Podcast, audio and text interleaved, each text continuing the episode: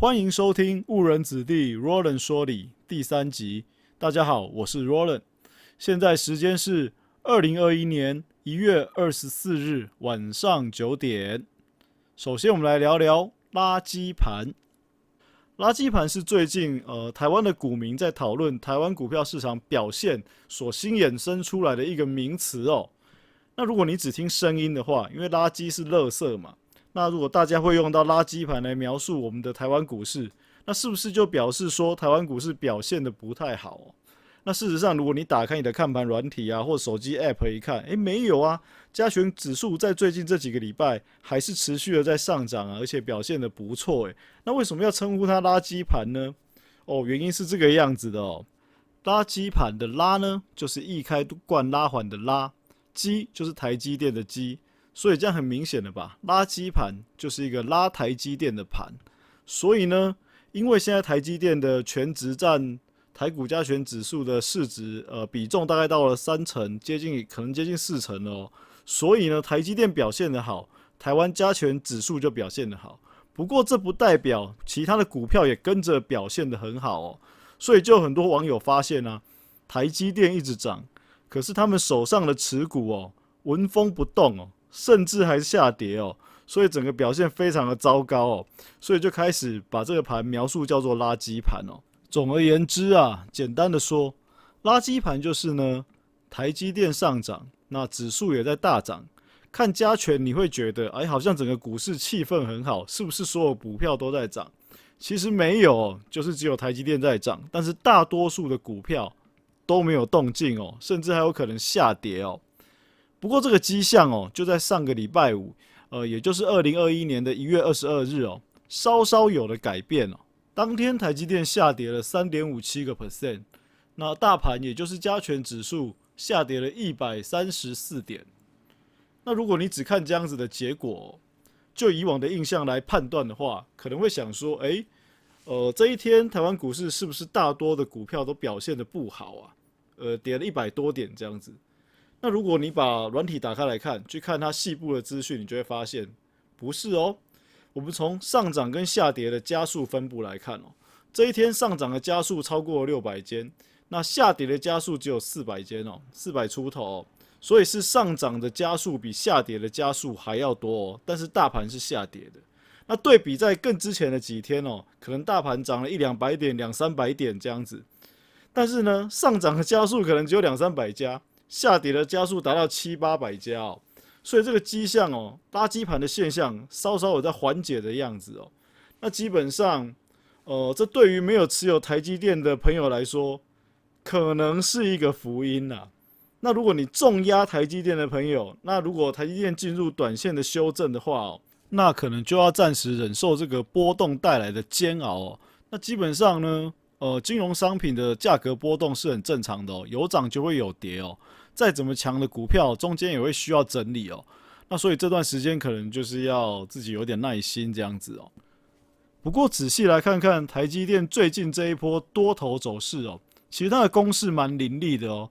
呃，一般来说啊，我们的印象中台积电算是一只大牛股哦，不太会有这种飙涨的情形出现哦。但最近就真的飙给你看哦，那就有报道去统计啊。呃，台积电从五百元涨到六百元哦，总共花了四十一天哦，那里面就包含了二十八个交易日，所以其实就是二十八个交易日就让它从五百元涨到了六百元哦。那从四百元涨到五百元的时候花了多久呢？那那时候就花了一百三十一天哦。所以从五百元到六百元哦，花的时间相较于四百元到五百元少了很多哦。但是呢，我们必须要从趴数来看比较客观啊。因为同样虽然都是涨一百块，但是呢，在五百元的时候十趴是五十块，四百元的时候十趴是四十块嘛，所以呢，基本上要用趴数来看呢。所以如果只看一百的话，当股价越高的时候啊，就越容易一下子就涨到一百块。例如说一千块的股票，它的十趴就是一百块嘛，没有错吧？所以啊，基本上有时候在衡量价格变动的时候啊，要以百分比，就是以涨跌幅以趴数来看，会比较客观哦。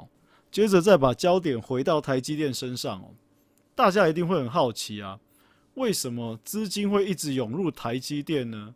那不说台积电啊，金元双雄的另外一只联电，它也暴涨啊。那基本上台积电、联电都暴涨。那以股价的角度来讲，以这种商品的交易的角度来讲哦，要么不是炒作，要么就是基本面需求非常的强劲哦，才有可能让股价有这样子的凶猛的表现哦。尤其是平常被当成大牛股的标的哦，基本上可以这样子强势的上涨哦，非常的难得哦。由于台积电和联电啊都是市值比较大的标的哦，那基本上。要炒作的股票，通常都会找比较中型或甚至比较小型、比较好控制、股本比较少的股票。所以，如果是找台积电和联电来炒作的话，那基本上其实还蛮吃力的。所以，我想主力应该没有这么无聊啦。那就可以来看看哦，这背后强劲的需求到底是什么？为什么突然间会有这么大量的晶片需求，然后需要晶圆代工来帮忙制作？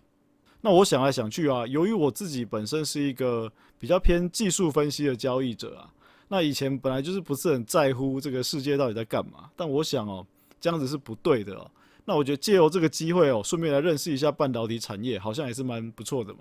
那想来想去啊，我想这个答案哦，应该就是出在物联网上面哦。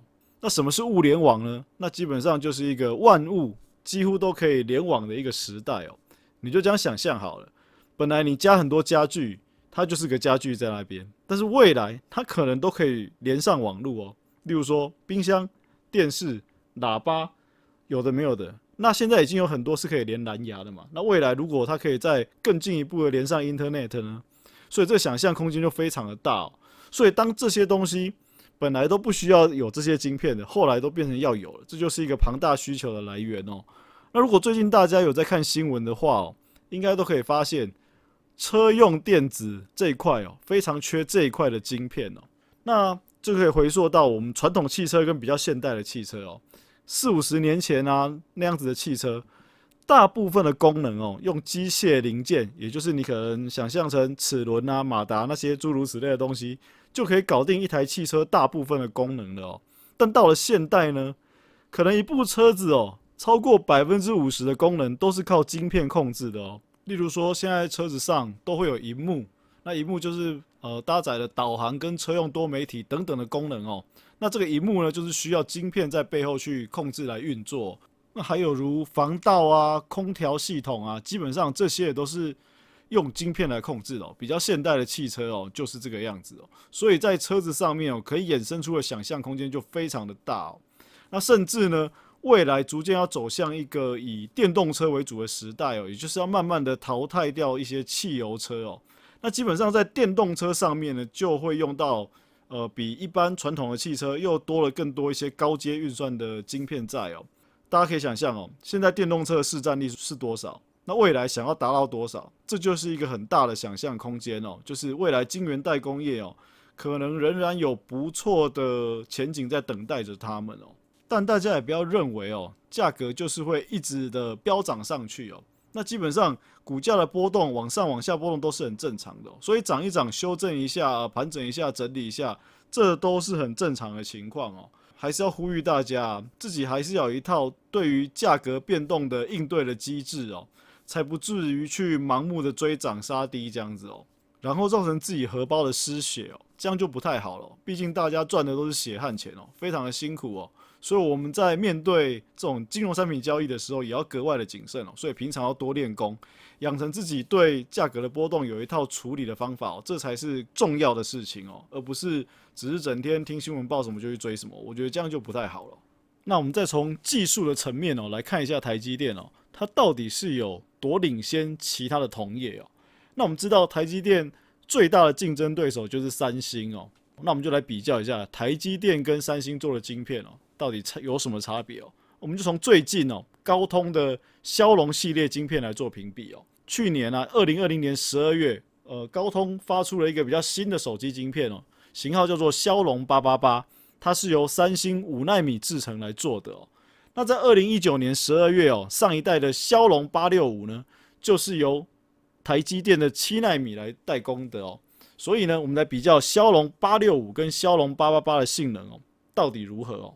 根据网络上可以查到的一些测试的报告显示，哦，骁龙八八八确实在性能上胜过了骁龙八六五哦，大概多了快十 percent 哦。但在评估晶片的优劣上哦，除了看效能之外哦，必须还要评估它的耗电量如何哦。那整合来看，就是说我耗多少电可以产生出多少样的效能，这个更是一个重要的综合指标哦。根据报告结果显示哦，在消耗同样的电力的情况下，由台积电七纳米代工的骁龙八六五，它所能发挥的效能哦，胜过以三星五纳米代工出来的骁龙八八八还要好哦。那这就告诉我们哦，基本上三星五纳米的技术哦，还达不到台积电七纳米的水准哦。由于小米十一搭载的晶片就是骁龙八八八哦。所以有人就拿小米十一去测试它的温度到底怎么样哦？那基本上测试出来的结果，小米十一背面哦达到四十八度哦，那侧面也有四十六度哦，基本上这是蛮高的温度哦。那我想大家也不想要拿这么烫的手机吧？简单的结论就是哦，目前台积电在高阶制程上的技术哦，仍然远远的领先三星哦。所以啊，全球晶圆代工厂的首选哦，仍然是台积电哦，而不是三星哦。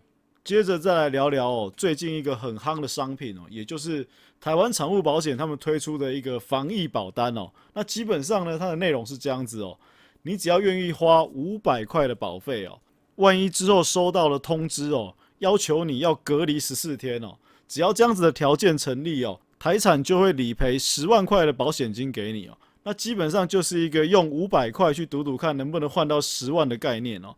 当然，我们先撇开一些。道德上啊，会不会生病啊？这些因素不管了，我们纯粹只看这个金钱的角度哦。五百块换十万嘛，那我看到这个商品的时候，我第一个直觉就是联想到选择权的买方，这完全就是一个操作选择权买方的最佳范例哦。也就是你付一点少少的金额，那有机会以小博大，赚到倍数的获利哦。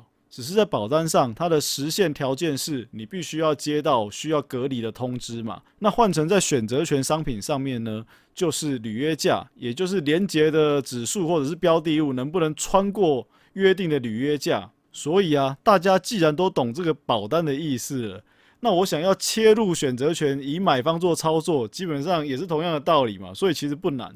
一般人的也觉得选择权是个很复杂的东西，我承认它确实很复杂。但是如果你只是单做买方的话，那其实没有这么的复杂啦。借由这个保单的例子啊，去协助自己认识选择权，以买方的操作开始，我觉得是个不错的切入点啊。大家就可以斟酌参考一下。这样顺便一提啊，这个保单因为超出负荷了，太多人买，把它买爆了，所以在一月二十五号下午五点就停止收件了。所以，如果有幸听到小弟的节目的时候，搞不好这个保单也已经停止收件，没办法买喽。最后来科普一下哦，才不枉我理工背景出身的身份哦。那我最近有看到一则新闻，觉得蛮有趣的，跟就跟大家分享一下。那里面报道是说啊，去年啊，地球自转的速度比过去五十年都来得快哦。那我们就先来了解一下，什么叫做地球自转哦？那基本上地球有两种。转的方式哦，一种是自转，一种是公转哦。自转呢，就是对着地球本身自己的轴旋转哦。那公转就是绕着太阳这样子转哦。那对着自己本身的轴转的时候，那个感觉你就想象你去拿地球仪，地球仪不是都会有第一个轴贯穿这个地球吗？然后你就可以去转那个地球的边边，然后就这样旋转。基本上对，这样子就是地球的自转哦。那我们呃会有白天黑夜这样子交替哦，就是地球的自转造成的哦。那也就是说，如果刚刚讲的地球的自转比过去五十年都还要快的话，那这不就代表我们的一天的时间实际上是缩短了吗？虽然我们的时钟还是记一天是八万六千四百秒嘛，也就是一天是二十四小时，然后每小时六十分钟，一分钟六十秒，你把它乘一乘就是八六四零零。那我们虽然时钟是记八六四零零，但是地球转得更快了，所以它实际上转一圈可能就不到八六四零零秒哦。那快了多少呢？那上面是显示说，从一九六零年以来啊，每天都会去记这个记录哦。那有史以来记录最快的二十八天，都发生在二零二零年，也就是去年哦。那平均快多少呢？这个自转的速度在去年呢，比以往哦快了毫秒，也就是千分之一秒。所以以平均的角度来讲，我们一天少了千分之一秒了。但其实对人类来讲，应该是感觉不出来了。那顺便再补充一下。哦最短的一天，它到底是快了多少？哦那也就是在二零二零年的七月五号哦，地球快了一点零五一六毫秒。那第二天呢是去年的七月十九号哦，快了一点四六零二毫秒。那基本上在人类的感觉的角度上来说，都是感觉不太出来的啦。那如果有兴趣的话，我会把报道放在那个节目的内容介绍里面，有兴趣大家可以去看看啊。虽然是英文的，不过如果英文比较不好的朋友也没有关系哦，你可以用 Google 翻译哦。基本上我尝试了用 Google 翻译把它翻过以后看一下，大致上都还算看得懂了，不会翻得太哩哩啦啦这样子啊。那以上就是这一集的节目喽，谢谢大家收听。